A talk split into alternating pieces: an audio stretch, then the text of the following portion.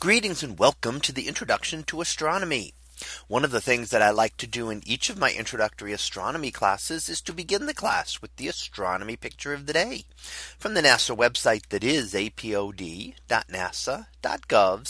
apod.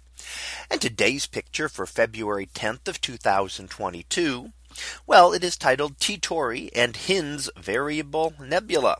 So what do we see here?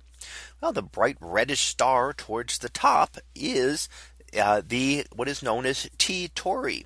Now T Tauri is an example of a variable star and that is part of the naming convention of variable stars which will use a one or two letter combination before the uh, constellation name in which it happens to be located. So in this case Tauri for Taurus the constellation of the bull.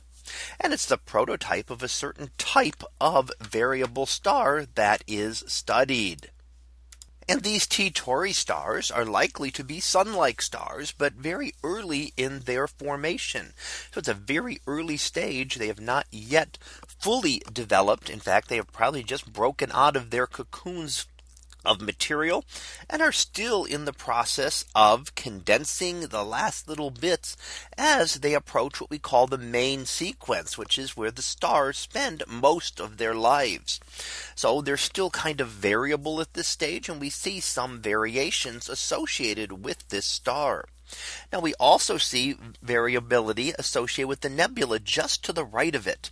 And that is what is known as Hind's variable nebula because the nebula varies in brightness as well. And interestingly enough, they don't always vary together. So they may not be related to each other directly that the variations may be caused by different things or a combination of things that occur. And one of the thoughts is perhaps there is another object in the process of formation within Hind's variable nebula. And if there is another star forming just at a slightly earlier stage than T Tauri to the left, then it may be causing some of that variability that we see within the nebula. And as that star matures over the coming millions of years, it will eventually break out of that nebula and we would see a second star, perhaps another T Tauri type star that would be present there just to the right of it.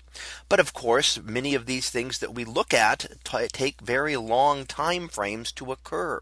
So the formation of stars is not something that we can watch from beginning to end, but only see snapshots of individual stages that happen to occur during our lifetimes because the entire process can take many millions of years from a gas cloud just starting to collapse to the actual formation of the star that we see. So we only get these little snapshots and kind of have to put them together to better understand formation of stars like our sun. So that was our picture of the day for February 10th of 2022. It was titled T and Hind's Variable Nebula. We'll be back again tomorrow for the next picture. So until then, have a great day, everyone, and I will see you in class.